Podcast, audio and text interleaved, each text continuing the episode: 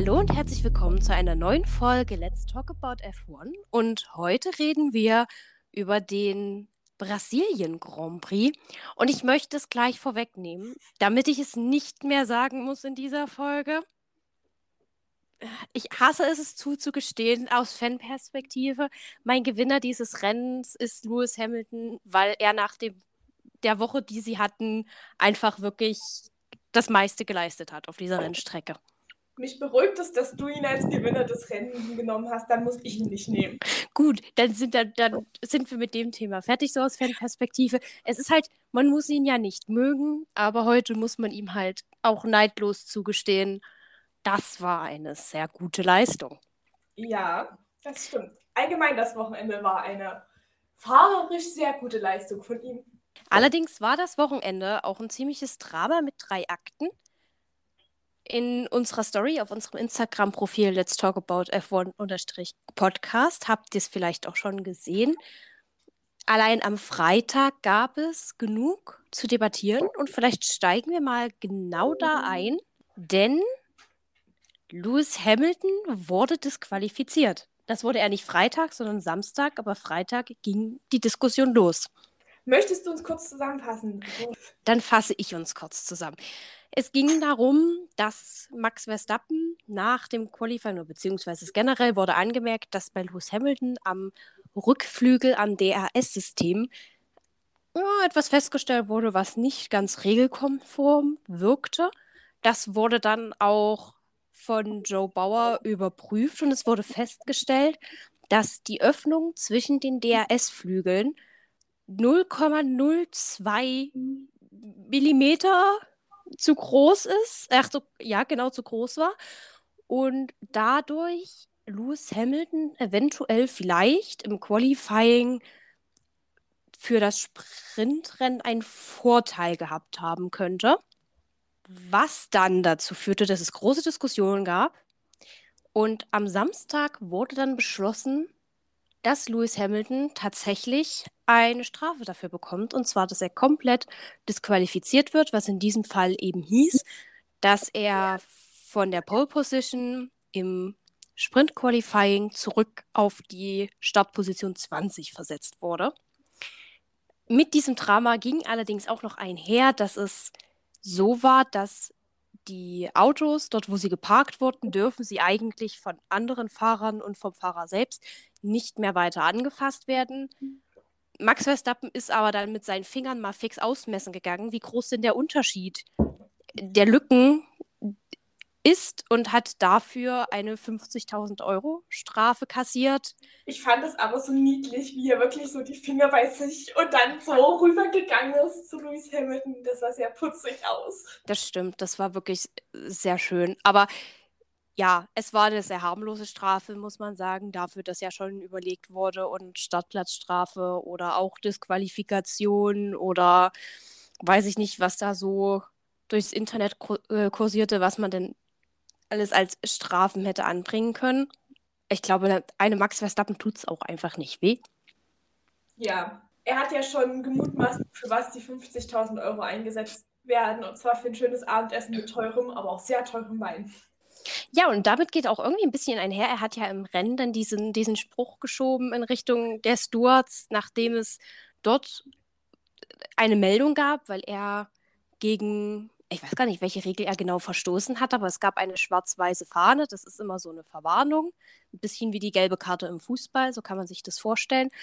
Und er hat den Hinweis darauf, dass er eben diese Verwarnung gekriegt hat, hingenommen mit, ah ja, alles klar, sagt Hi von mir.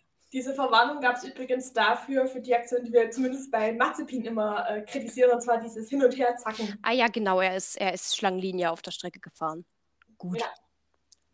Verwarnung war in diesem Rennen auch nicht das Dramatischste. Nee. Jedenfalls, um zu der Vorrunde nochmal zurückzukommen, es ist ja nicht so, als wäre das ganze Hamilton-DRS-Drama das letzte gewesen. Davon mal abgesehen, dass Hamilton auch noch eine Motorenstrafe hat Mhm. Und er ist dann, glaube ich, auf Platz 8 gestartet. Hamilton?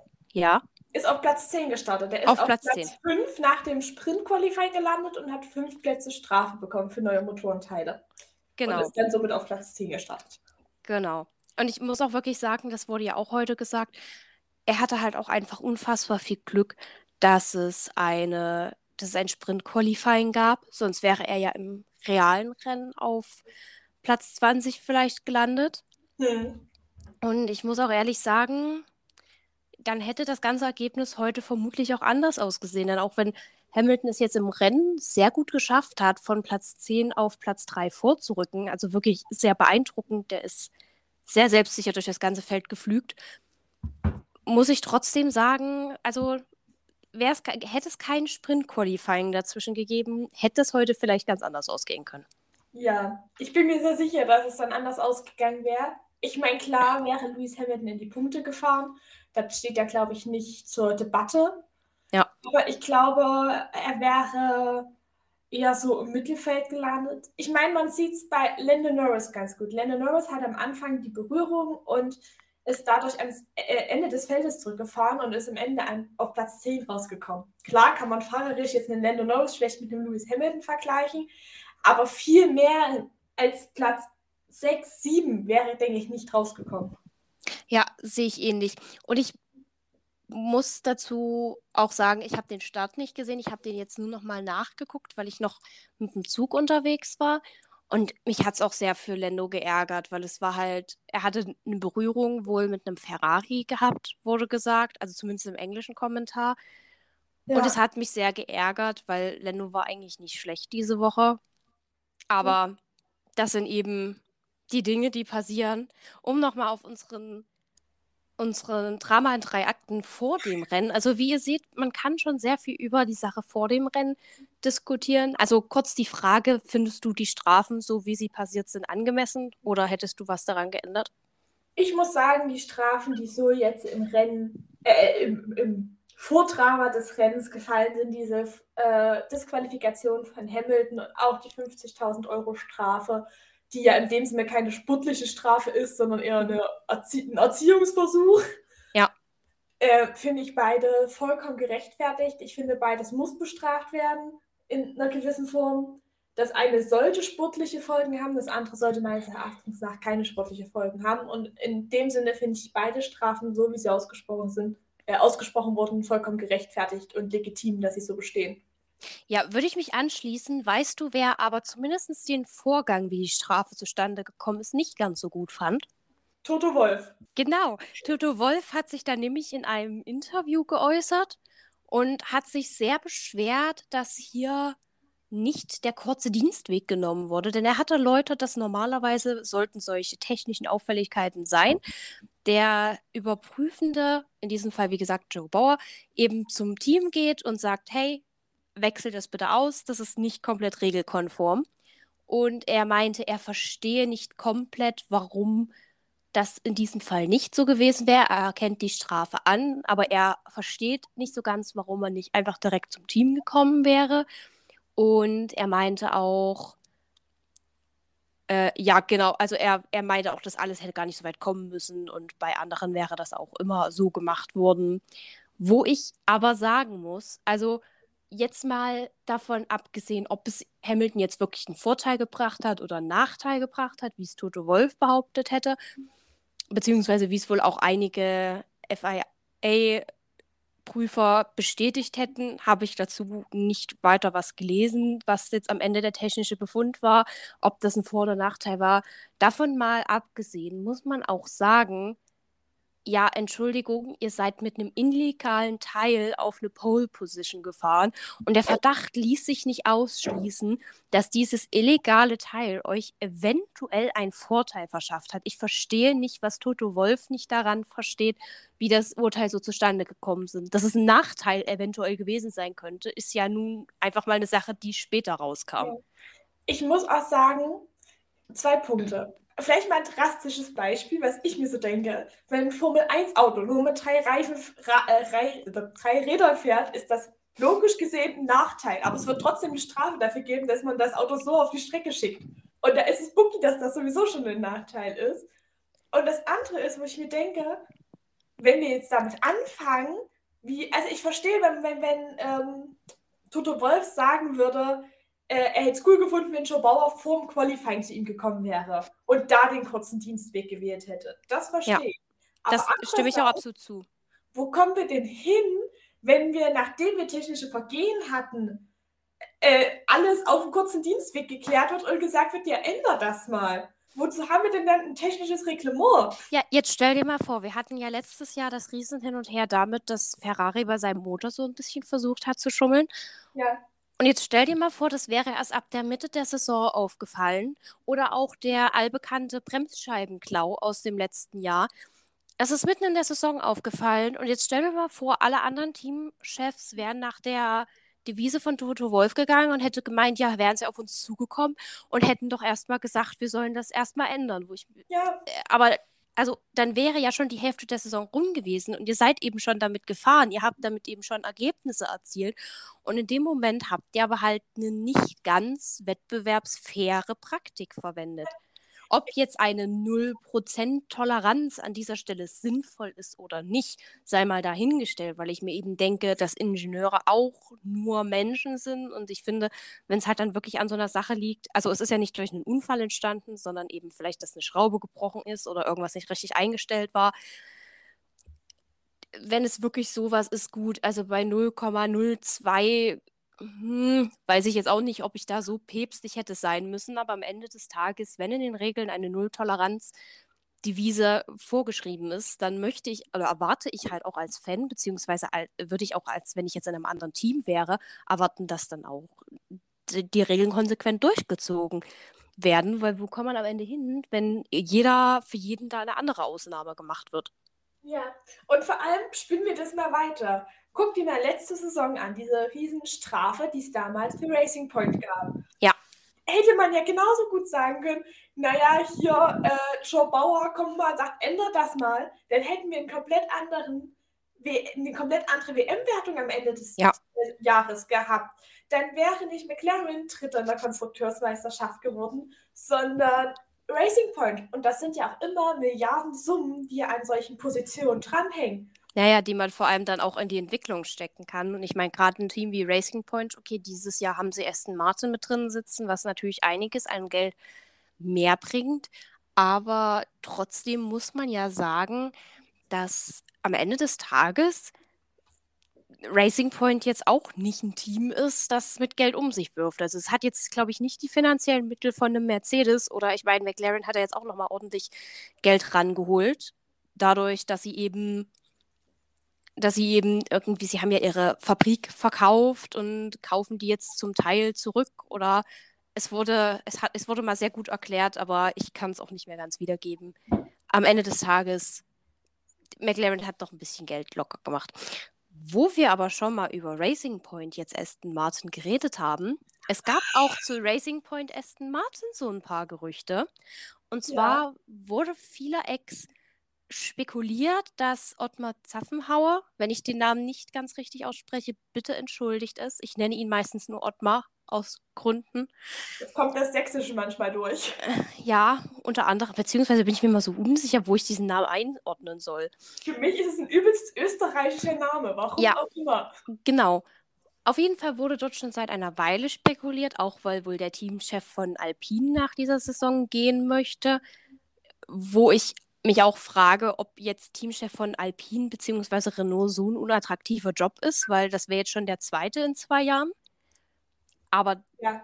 das sei mal dahingestellt, weil dieser Teamchef eben gerne gehen möchte, wurde gemutmaßt, dass Ottmar sich ja für den Job bewerben könnte, weil es auch bei Aston Martin immer mal wieder Spannungen intern gegeben haben soll und weil natürlich Aston Martin auch eine unfassbare Pechsträhne in der letzten Zeit hat. Ja. Also ich muss sagen, zu dem Punkt, dass Alpine Teamchef sein kein unattraktiver Job ist, ja. Aber meines Wissens nach, fragt mich jetzt nicht nach Namen. Der momentane Teamchef von Alpine kam Anfang der Saison aus der MotoGP und war in der MotoGP Teamchef und hat dort quasi wieder ein Stellenangebot bekommen und geht quasi in die MotoGP zurück als Teamchef. Gut, ja, kann man verstehen. da und da, da ja der Posten frei wird und ich sowieso immer das Gefühl habe, dass Papa Stroll und Ottmar Zaffenhauer nicht die besten Freunde sind. Wobei dieses Gefühl vielleicht auch ein bisschen von Drive to Survive der letzten Staffel beeinflusst sein könnte. Und wir wissen beide, wir reden nicht über die letzte Staffel Drive to Survive. Ja. Die letzte Staffel Drive to Survive ist das Silverstone dieser Serie. Ja. Auf jeden Fall wurde das jetzt von Ottmar selber dementiert. Ihm wurde wohl lange angeraten, dass er keine Stellung dazu bezieht. Er hat aber gesagt, jetzt, wo immer mehr spekuliert wird und noch immer mehr in Anführungsstrichen Beweise ans Tageslicht kommen sollen, hat er das jetzt abgewiesen. Er hat gesagt, er ist nach wie vor bei Aston Martin. Und Vettel hat dann ja sich auch dazu geäußert und meinte, dass er jetzt auch nichts von irgendwelchen Wechseln wüsste und dass ja Ottmar Zaffenhauer auch ein Grund gewesen ist, warum, oder ein entscheidender Grund gewesen ist, warum Sebastian Vettel dann eben zu Aston Martin gewechselt ist. Ja, und damit haben wir in der ersten Viertelstunde erstmal das Drama vor dem Rennen abgeklärt. Auch haben wir eigentlich auch noch absolut nicht bis, also eigentlich sind wir bis zum Qualifying des Qualifyings gekommen. Ja. Dann gab es ja aber noch das Sprint-Qualifying. Wally, du hast es gesehen. Ich habe es, ja, ich habe es heute Nacht nachgeschaut. Ähm, und ich muss sagen, wir haben, das ist das vierte Sprintrennen diese Saison, was wir sehen. Und ich glaube, das erste Mal, dass das Sprintrennen den Sinn erfüllt, den sich die FAA gedacht hat, als sie das ins Leben gerufen hat. Und zwar mehr Spannung reinzubringen. Die letzten drei Sprint-Qualifyings waren ja eigentlich mehr so, dass die Fahrer wirklich vorsichtig gefahren sind und gesagt haben, wir gehen kein Risiko ein, wir wollen unser Auto heil ins Ziel bringen, weil wenn ich mein Auto im Sprint-Qualifying schrotte, starte ich im Rennen von ganz hinten. Teilweise ja auch unverschuldet schrotte. Ja. Und deswegen sind sie in den letzten Rennen, letzten drei Sprint-Qualifyings ja alle doch eher sehr zurückhaltend und verhalten gefahren. Aber dieses Mal hatte ich wirklich das Gefühl, dass wir das erreicht haben, was sich die FAI gedacht hat. Und zwar Spannung in das Ganze zu bringen. Wir haben eigentlich die komplette Startaufstellung des Sprint-Qualifyings äh, im Verlauf des Rennens über den Haufen geworfen und einmal durchgeschüttelt. Und ich hatte das Gefühl, wir haben den Sinn jetzt mal gesehen und es wurde uns der Sinn demonstriert dessen. Und ich muss sagen, ich fand es ein, ein super schönes Rennen und ich muss sagen, ich finde auch die Sprintrennlänge sehr angenehm zu schauen. Ich habe generell festgestellt, ich finde, oder beziehungsweise jetzt im Vergleich zur Formel E, wo wir waren, ich glaube, das habe ich letzte Folge auch schon mal erwähnt. Ich hätte manchmal nichts dagegen, wenn so ein Rennen ein bisschen kürzer wäre. Heute ging es tatsächlich. Heute kamen mir die 71 Runden sehr kurz vor, was vielleicht aber auch daran lag, dass ich sehr hungrig auf meine Essenslieferung gewartet habe dementsprechend, trotzdem muss ich sagen, dass ich oft, die, oft das Gefühl habe, so es könnten ein paar Runden weniger sein. Ja, ich meine, jetzt hatten wir ein spannendes Rennen. Er hat einen super Zweikämpfer, auf die wir nachher bestimmt auch nochmal zu sprechen kommen. Und es, hat, es ist ständig was passiert. Jetzt stell dir mal die Länge der 71 Runden in Abu Dhabi vor. Ja. Ich muss auch sagen, mir ist wieder bewusst geworden, dass wir ja nur noch drei Rennen vor uns haben, also den letzten Teil des Tripleheaders nächste Woche. Ja. Dann haben wir eine Woche Pause und dann haben wir nochmal einen Doubleheader mit sowohl äh, den Emiraten als auch Abu Dhabi und so wie die Weltmeisterschaft gerade aussieht. Also wir haben ja schon vorweggenommen, dass Hamilton das Ding gewonnen hat. Ich glaube, jetzt sind zwischen den beiden noch 13 Punkte Abstand. Vorher waren es 19 oder 14 Punkte Abstand. Ich glaube, es sind 13. Wir haben es vorhin ausgerechnet, aber ich habe es schon wieder vergessen. Ja, 13 oder 14. Das irgendwo so in der Dreh. Auf jeden Fall, es, sind, es ist nicht viel Abstand. Es ist weniger Abstand, als ich bräuchte, um mich wohlzufühlen. Und äh, ich weiß nicht, ob Mercedes nächste Woche den Speed, den sie diese Woche gefunden hat, nochmal findet. Dann wäre ich sehr beunruhigt. Ja, ich meine, im Endeffekt hat Vettel, äh, Vettel sage ich schon. Ja, wir schmeißen Vettel in den WM-Kampf. Mhm. Bin ich für. Hat Verstappen gute Chancen. Im Endeffekt darf er nicht ausfallen, muss ein Rennen gewinnen und die anderen beiden auf Platz 2 ins Ziel kommen. Was an und für sich den Verstappen, für den Verstappen nicht unmöglich ist. Und dann hätte er die Weltmeisterschaft gewonnen. Mhm. Aber so weit muss es ja erstmal kommen. Und das größte und Risiko ist wirklich, lass da mal einen Motor durchbrennen, lass da mal ein Mazepin beim Überrunden eine Sicherung durchbrennen. ja, oder irgendwas beim, oder es kracht beim Start und keine Ahnung, es kracht, sagen wir, zwischen Verstappen und Bottas, um jetzt Hamilton mal irgendwelche Strafen rauszunehmen.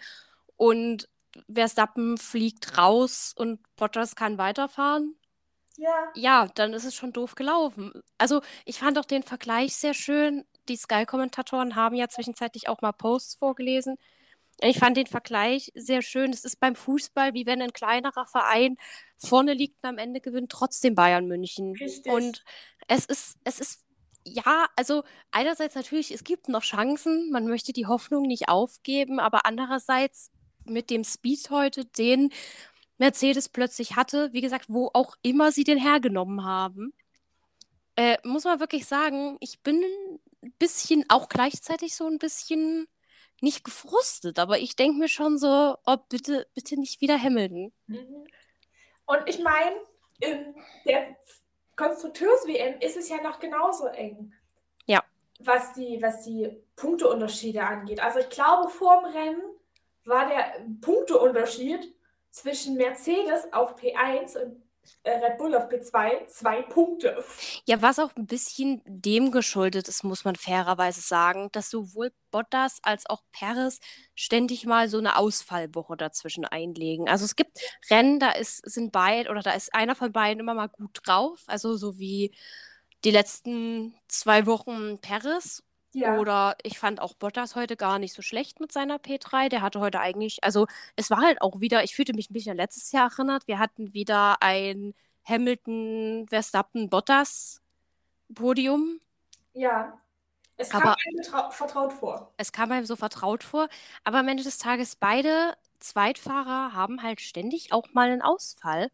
Ja. Also es ist jetzt keiner super konstant, wie es eben letztes Jahr zum Beispiel bei einem Bottas war, der doch relativ konstant dann halt immer den dritten Platz gefahren ist, was in der Konstrukteursweltmeisterschaft ja schon echt was ausmacht, beziehungsweise letztes Jahr hatte ja Red Bull auch noch Alex Albon, der ja zum Teil nicht mal mehr in den Punkten mitgefahren ist.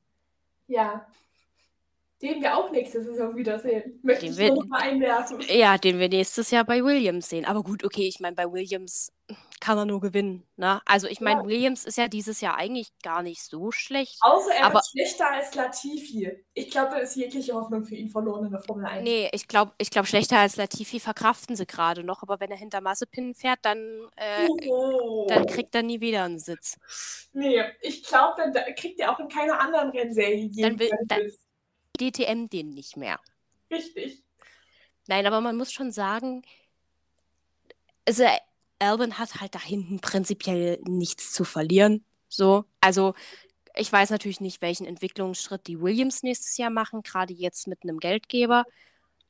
Aber am Ende des Tages, ja, Apropos Geldgeber, lass uns mal noch ein kleines nebenseitiges Spekulationsthema mit einwerfen. Und zwar Spekulat wir sind noch nicht in der Weihnachtsedition. Das kommt dann erst in Abu Dhabi.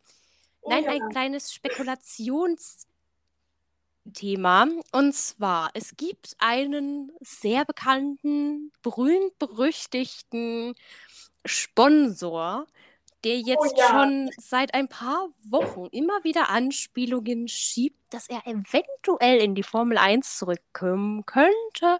Ich und weiß, das, du anspielst. Ja, ich, ich löse es direkt mal auf. Trommelwirbel?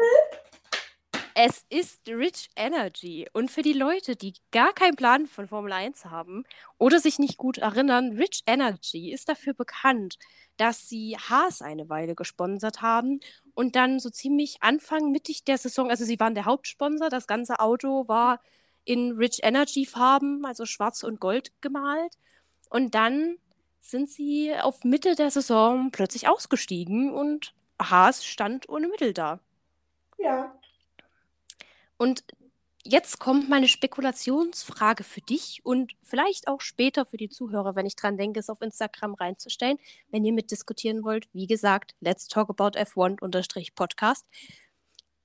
Welches Team könnte Rich Energy als Sponsor annehmen? Also, ich möchte ja prinzipiell schon mal die erste Hälfte des Feldes ausschließen. Die ja. ersten fünf. Das sind für mich schon Teams, wo ich sage, die haben genug andere Optionen, um an Sponsoren zu kommen. Die müssen nicht auf Rich Energy zurückgreifen. Und dann gibt es für mich prinzipiell drei Teams, bei denen ich sage,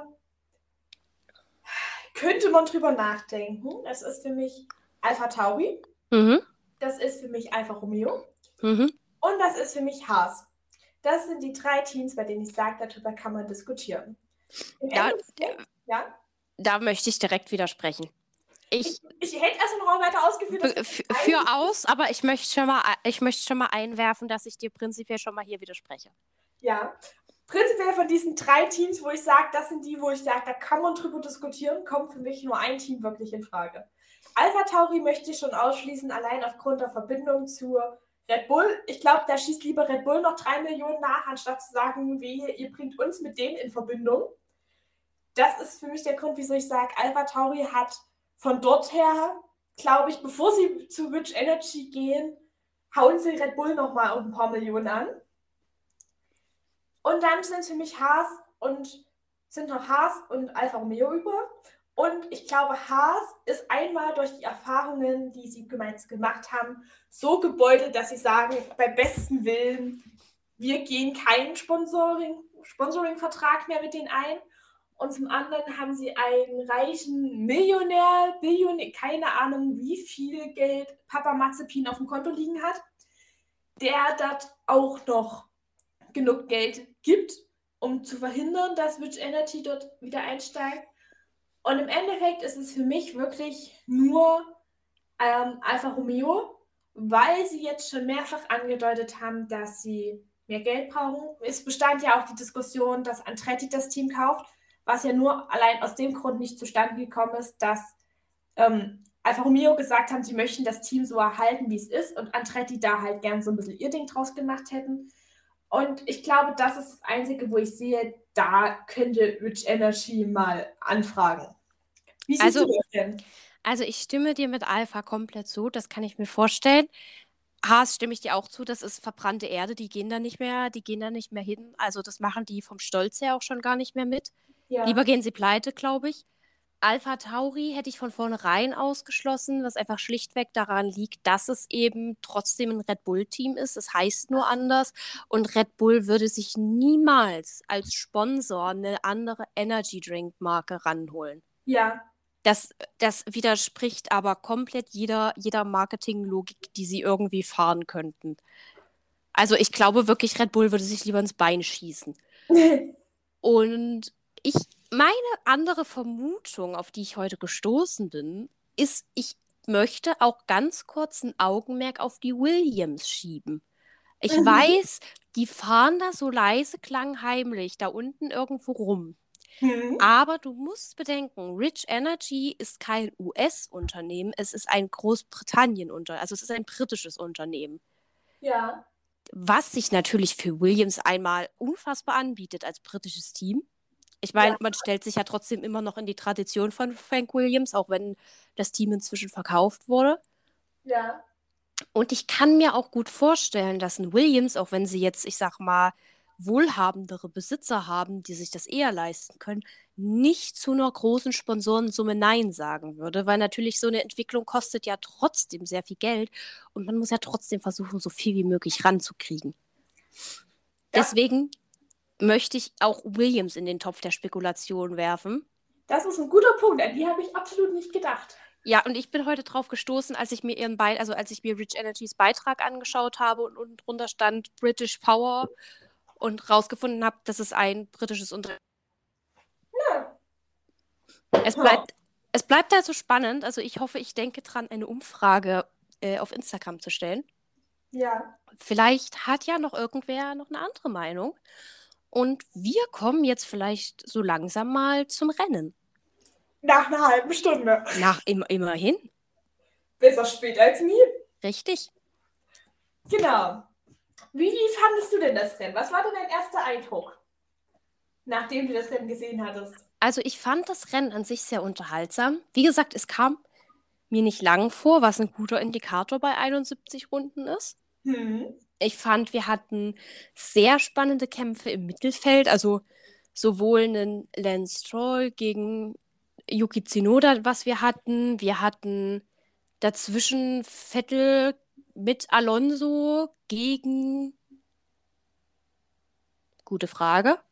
Vettel, Alonso? Ich kann mich nur an den Dreikampf zwischen Gasly, Alonso und Ocon erinnern.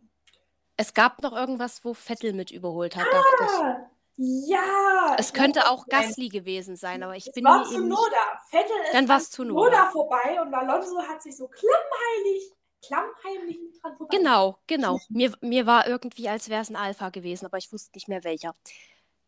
Und auch gerne, aber zu einem, zu einem Gasly muss man sagen, ein Gasly, der sich wieder gut positioniert hat, nachdem ja Alpha Tauri jetzt sehr viel Unglück hatte in den letzten Rennen. Gut, natürlich, sie hatten mit Tsunoda wieder ein bisschen Pech dieses Mal, Aber Startkollision passiert letztendlich. Darüber reden wir gleich.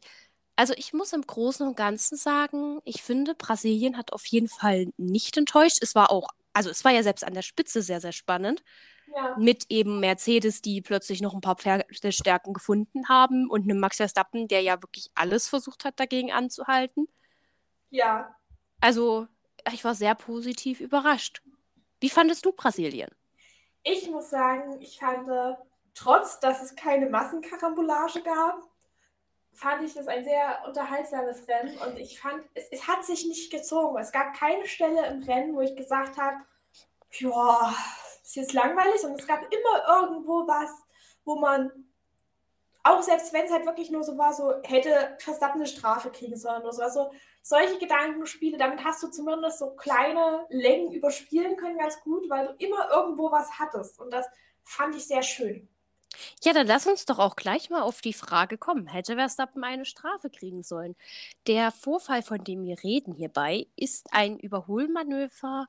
Also Lewis Hamilton hatte Max Verstappen überholt und Max Verstappen wollte sich seine Position zurückholen und hat in diesem Zuge er, hat er versucht, die Tür sehr weit zuzumachen und sowohl Hamilton als auch Verstappen sind eben dann durch die Auslaufzone gefahren.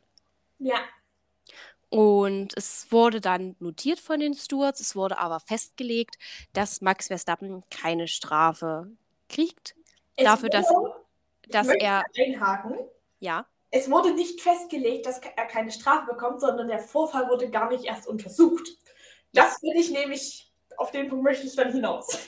gut, dann kommen wir auf diesen Punkt hinaus.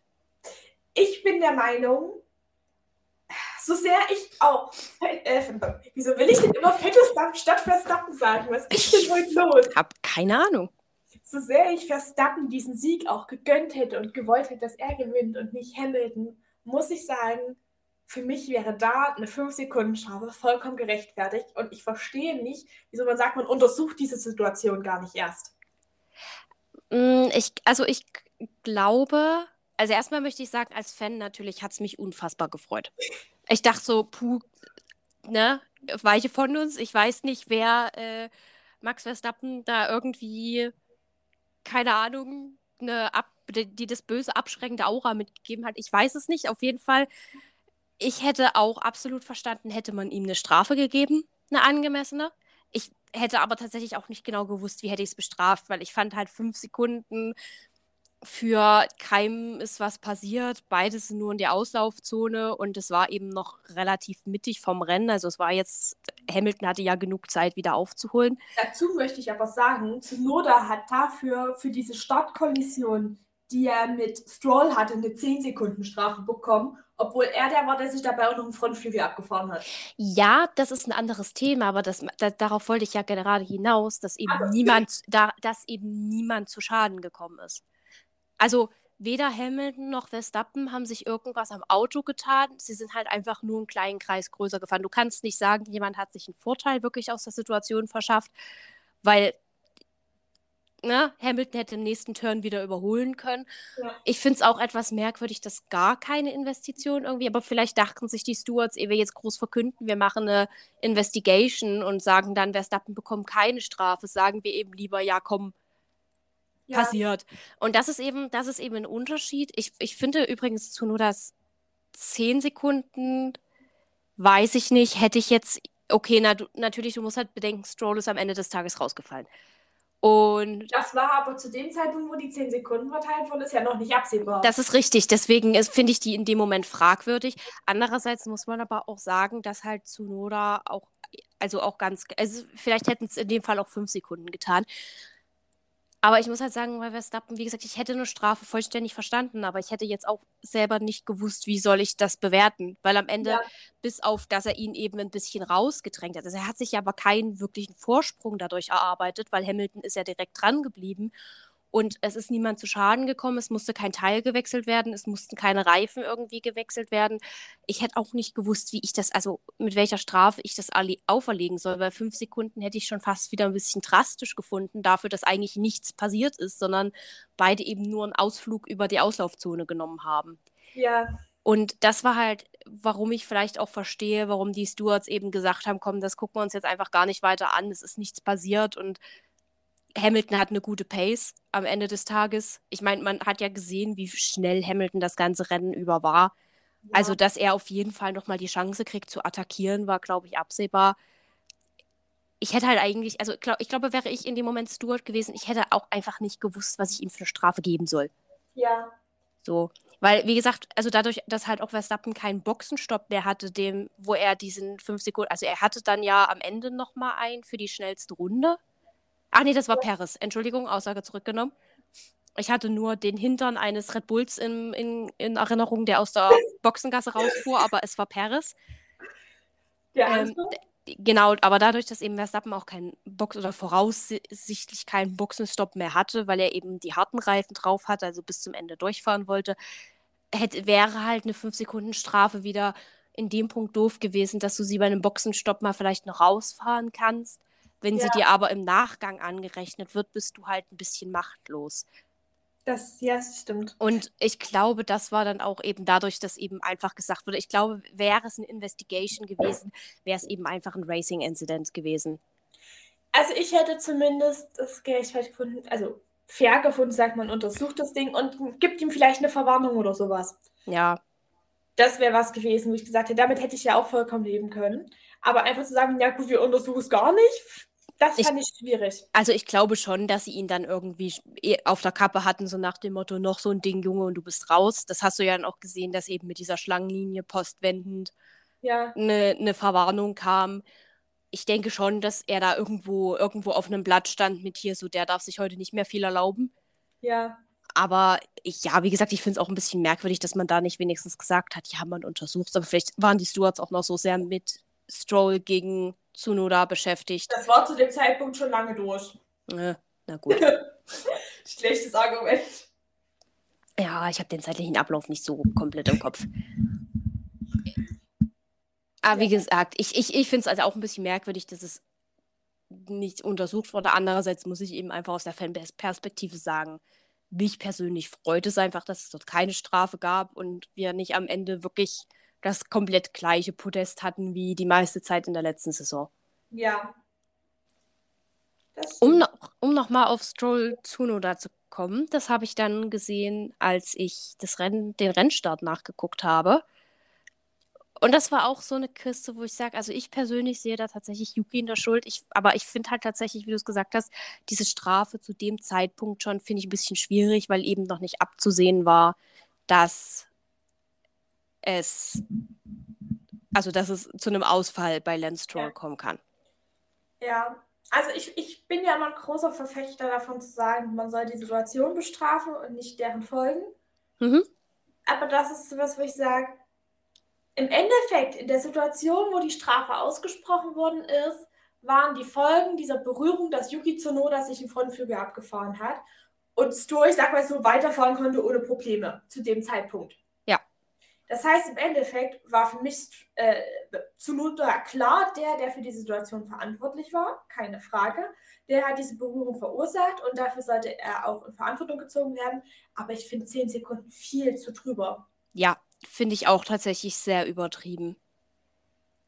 Also stimme ich dir auch vollends zu. Ich meine, natürlich, es gibt bei den Sachen, ja, bewerte, bewerte die Situation nicht. Die Folgen gibt es halt Ausnahmen, wie wenn beide rausfliegen oder wenn sich wirklich jemand verletzt oder was weiß ich. Aber ansonsten stimme ich dir da vollkommen zu. Ähm, war, war einfach unnötig. Ich meine, es war halt klar, dass Yuki in der Schuld war, aber damals war es war halt einfach noch nicht abzusehen, was passiert. Ich glaube, wenn man das Rennen jetzt so im Nachgang betrachtet, denkt man sich so gut, okay, ne, jetzt würde ich die Strafe auch so verteilen. Vielleicht wussten die Stewards da schon was, was wir nicht wussten. Hm. Aber ja, vollkommen übertrieben.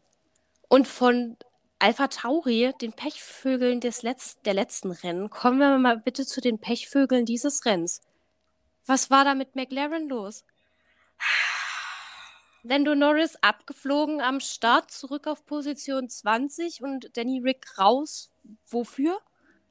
Äh, das ist, ehrlich gesagt, ein bisschen an mir vorbeigegangen. Der ja, war plötzlich da hinten. Ja, an, also an mir nehme ich auch. Ich habe dann nur gesehen, äh, wie plötzlich die, wie es plötzlich, also wie sie plötzlich in die Box reingefilmt haben, wo es dann hieß, Danny Ricciardo, DNF steigt aus, und ich dachte so, okay, gut, ich habe jetzt Danny Rick, um fair zu sein, nicht wirklich irgendwo mitgekriegt da vorne. Was mich aber okay. nicht wundert, weil du Danny Rick ja nirgendwo so richtig mitkriegst. Momentan ja. muss, er ist muss, ja ruhig. Ja, muss man ja leider auch so sagen. Und es war wirklich, also ich habe das Gefühl, McLaren hatte heute einfach richtig, der, die haben sich heute das Pech von Dings, ach, von Alpha Tauri ausgeliehen. Ja, definitiv. Und das von Aston Martin noch gleich dazu.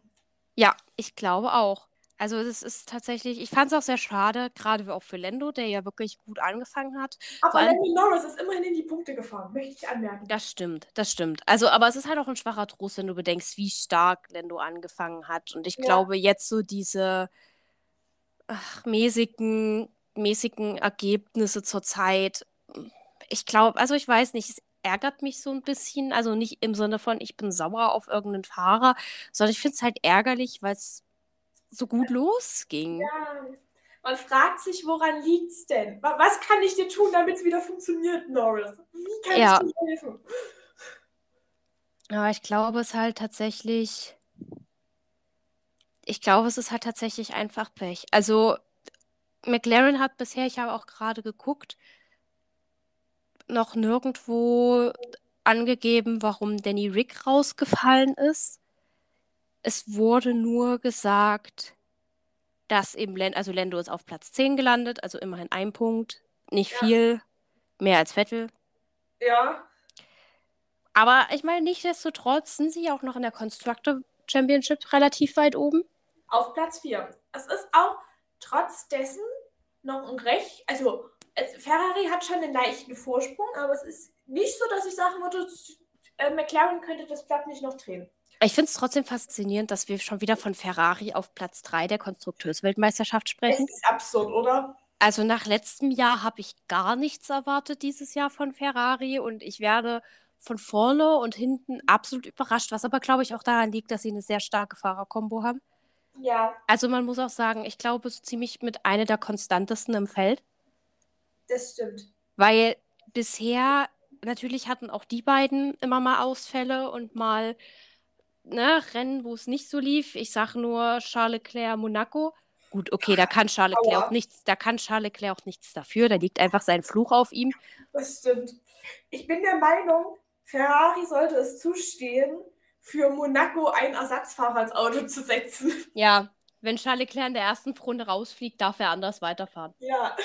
Und ich muss auch tatsächlich sagen, also man muss aber halt auch sagen, Carlos Sainz ist halt von Anfang an sehr viel besser in sein neues Team reingekommen als jetzt zum Beispiel Danny Rick. Der hat sich ja sehr lange sehr schwer getan. Also als alle anderen Wechsler so halbwegs irgendwie wieder, war er ja immer noch nicht da.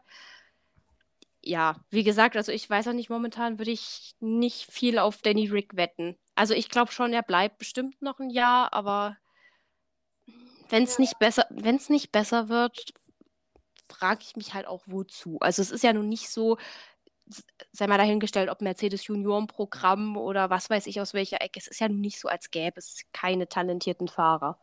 Es wäre natürlich schade, weil Danny Rick ist auch so, ein, so sehr charakteristisch für den Paddock, aber. Es ist schon schade. Ja. Man hat auch gerade nach seiner letzten Saison mit Renault, hat man halt auch irgendwie, dachte man so, der ist, der ist da, der ist wach. Der hat Bock. Also Bock hat er bestimmt, aber naja. Es ist schon hart. Ja. Ich möchte noch kurz erwähnen, dass ich es auch irgendwie, ich meine, natürlich ist, also ich habe, es tut mir ja so leid, ich habe ja bei Hamilton immer, wenn er so Dinge meint oder sagt oder äußert, wo ich mir sicher bin, dass er das sehr aufrichtig meint, habe ich oft so diesen fahlen Beigeschmack von, von Marketing ja. im, im Mund. Und so ging es mir auch, als er am Ende des Rennens gefragt hat, wo Bottas ist und als ihm gesagt wurde, ja, P3, oh ja, gut gemacht, Mate, so. Einerseits glaube ich ihm wirklich, dass er Valtteri Bottas mag. Vor allem, weil ich glaube, Valtteri Bottas in dem Team ein sehr umgänglicher Charakter ist. Und ich glaube, auch ein Lewis Hamilton weiß, dass es mit einem George Russell nicht immer so einfach haben wird. Ja, das ist mir vollkommen bewusst. Andererseits habe ich bei ihm immer, es ist immer zu glatt gebügelt. Also ich weiß nicht, ob du verstehst, aber auch wenn man ihm auf Instagram ja. folgt, es ist oft einfach zu glatt gebügelt. Ja, das, ich verstehe, was du meinst. Vollkommen. Man hat immer so das Gefühl, er sagt, weil er weiß, dass er das jetzt sagen muss in der Situation. Ja. Aber wo wir schon mal auf Valtteri Bottas zum Sprechen gekommen äh, sind, lass uns doch mal über unser aller Lieblingsthema reden. Track Limits, Motorenstrafe. Das ist nicht mein Lieblingsthema. Ich wollte auf Helmdesigns hinaus. Achso, ja, lass uns auf du, Möchtest du noch ein bisschen über Track Limits reden? Wir können auch noch ein bisschen Nein. über Track Limits. Ich, ich höre das Wort Track Limits so selten, seit das Wort Motorenstrafe existiert. Ja, aber ich höre es nicht mehr, seit ich Motorenstrafe überall höre. Das, das, das, ist, das ist wie wenn du, das ist wie wenn du Fahrschule machst, siehst du überall plötzlich Fahrschulautos. So funktioniert mein Hirn. Selektive Wahrnehmung, glaube ich. Es gibt keine Drag Limits mehr, seit es Motorenstrafen gibt. Ja. Okay, zurück zum Helmdesign. Und ich nehme es direkt vorneweg. Valtteri Bottas hat für mich, ich weiß nicht, es war einfach ein Helm, bei dem ich dachte, ich würde ihn auch aufsetzen. Ja, ich möchte, den möchte ich bitte als Miniaturhelm irgendwo haben. Ich finde diesen Helm so schön. Ja, Valtteri Bottas hat nämlich einen Helm gehabt, der komplett sich um Kaffee drehte, weil Brasilien ja einer der größten Kaffeehersteller ist. Und wir alle wissen, Walter Bottas, keine Ahnung, ich glaube, der Mann trinkt vier Espresso zum Einschlafen. Also. Ja. Mindestens, wenn nicht sogar noch mehr. Ja, deswegen möchte ich auch diesem Helm eine glatte 10 von 10 geben. Ich finde ihn fantastisch. Ich auch. Ich schließe mich dieser Wertung an. Dann lass uns mal Team wechseln und mal kurz zu Max Verstappen springen. Ja. Ich fand tatsächlich, er hat mir gut gefallen, weil er war halt sehr bunt, er war sehr fröhlich, er hatte die, die Flaggenfarben von Brasilien mit ja. drin, mit vereinbart und ich fand, es war simpel. Also ich hätte es jetzt, glaube ich, hätte, wäre es nicht direkt Brasilien gewesen, hätte ich es jetzt vielleicht nicht direkt Brasilien zugeordnet. Es ist hübsch, aber es ist trotzdem irgendwie so nichtssagend. Ja, aber ich finde es an sich ein hübsches Helmdesign. Also ich würde ja, halt, ich würde dem Ganzen schon so eine 7,5 geben. Genau, dem schließe ich, also ja, eine 7. Bei mir ist es eine 7. Okay, bei mir ist es 7,5. Und dann kommen wir jetzt zu Lewis Hamilton mit seinem Ayrton Senna Gedächtnishelm. Ja. Finde ich prinzipiell immer eine schöne Geste, muss ich erstmal sagen. Hm. Ich finde, er hebt sich bis eben auf die Streifen nicht übermäßig von seinem anderen Helm ab, was vermutlich ja. auch irgendwo das Ziel war, eben beide ja. miteinander zu vereinen. Aber allein aus Nostalgie, weil ich ja, wie gesagt, immer gerne an die alten Zeiten erinnert werde, beziehungsweise auch gerne an alt, äh, große Namen, gebe ich dem Ganzen eine 8 weil ich es eine schöne Geste finde. Ja. Aber auch hier finde ich, manchmal war das schon wieder so ein Moment, wo ich so dachte, okay, mich überrascht jetzt nicht, dass Lewis Hamilton den Gedächtnishelm ja, trägt. Das verstehe ich. Also ich muss sagen, ich finde die Geste schön, aber ich finde auch den von Verstappen schöner, deswegen ist es bei mir nur eine 6 von 10. Okay, damit, damit können wir wohl leben. Ja. So, dann haben wir zum Rennen noch irgendwas Großartiges. Also es war ein gutes Rennen und ab jetzt folgen drei Rennen Bei zweien davon wissen wir gar nicht, was uns erwartet. Bei einem davon. Wissen wir es leider? Äh, naja, wir wissen noch nicht, was uns so Weltmeisterschaftstitelmäßig erwartet, aber wir kennen zumindest die Strecke. Und ich bin ja auch gespannt, ob sie jetzt Abu Dhabi noch fertig kriegen. Da tauchten ja in letzter Zeit so immer so Videos auf von diesem nicht so ganz fertigen Track. Was. Ach, Abu Dhabi sage ich schon. Emirate. Ja. Was prinzipiell irgendwie keine gute Werbung ist. Ja. Ich, ich bin mal, ich bin auch auf Katar gespannt. Also davon mal abgesehen, dass ich ja nicht der größte Fan bin, dass wir in dem Land fahren. Ich muss es immer mal wieder erwähnen. Bin ich ja doch gespannt, was die Strecke kann. Besonders jetzt, weil wir eben so eng in der Weltmeisterschaft sind. Ja. Wir wissen zumindest, dass da eine fertige Strecke sein wird. Ja, das ist, das ist, also ich glaube, äh, ich glaube, in den Emiraten haben sie die Strecke, also den Boden haben sie fertig. Vielleicht stehen auch die Sicherheitsvorkehrungen. Der Rest meinst, sieht halt noch aus wie Baustelle. Stehen und baggern? Ja, fände ich, also hätte irgendwie einen gewissen Flair. Ich meine, das ist so ein bisschen wie die Formel E durch die Innenstädte cruist. Also ich fände so eine Rennserie nur auf Baustellen irgendwie, wo du so ein Hindernis, so ein, so ein Kran als Hindernis umfahren musst und dann musst du äh, unter einem Stapel äh, Beton, ach Quatsch, Stahlträger durchfahren und die Paddock-Club-Leute haben so eine ganz huppelige Tribüne mit gepolsterten Sitzen. Mehr Luxus gibt's nicht. Die sitzen in, den, in diesen Schaufeln von den Baggern drin. Diese, ja, das wäre doch mal was. Geil. Also, Dafür das- würde ich Karten sofort das- holen. da würde ich sogar in die Emirate für fliegen. Ja. So, so kriegt er mich äh, Formel 1, wenn er mir hier schon die, die, die Länder heiß machen wollte, wo ich niemals hinreisen könnte, finanziell. Und der Hubschrauber kann leider nicht starten, deswegen der Kameramann oben am Kran hängt. Das, also, naja, gut, so, solange wenigstens der Rettungshubschrauber starten kann, ist ja der okay. kann starten, aber der Kamerahubschrauber nicht. Ja, Das ist nur, das das, ist nur Platz für einer. ich finde generell, wir sollten mehr Kameras an Kräne hängen. Oh ja. Nein, also wird auf jeden Fall sehr interessant. Ich bin auch dann ein bisschen froh, wenn der Tripleheader vorbei ist. Und ich glaube übrigens, die meisten Formel 1-Teams auch. Das war nämlich auch noch ein Ja. Punkt in unserem Akt vor dem Rennen. Der einen, Hel- also dem, dem meisten Teams fehlte ein Auto und allen Teams fehlten die Motoren. Ja. Die sind, die, da hat die Lieferung länger gedauert. Wir haben mit DHL verschickt. Ich glaube aber auch. Aber äh, das, die haben davor leider wieder die DHL-Werbung eingespielt. Ich fand Ach. das nicht konsequent. Ja, ich, das ist so ein bisschen wie wenn du dir irgendwo, keine Ahnung, was auf Amazon oder Co. bestellst und du, du nimmst dann nicht den Premium-Versand und du weißt, dass diese Sache aus China Ja. oder den USA kommt. Ungefähr so ging es, glaube ich, den Ja. Formel 1-Teams. Aber ich finde es immer schön, ich meine, gerade die Twitter-Profile der Formel 1-Teams nehmen es ja dann immer mit Humor und es wird wieder Memes geben. Ich meine, Es ist alles da, es konnten alle fahren.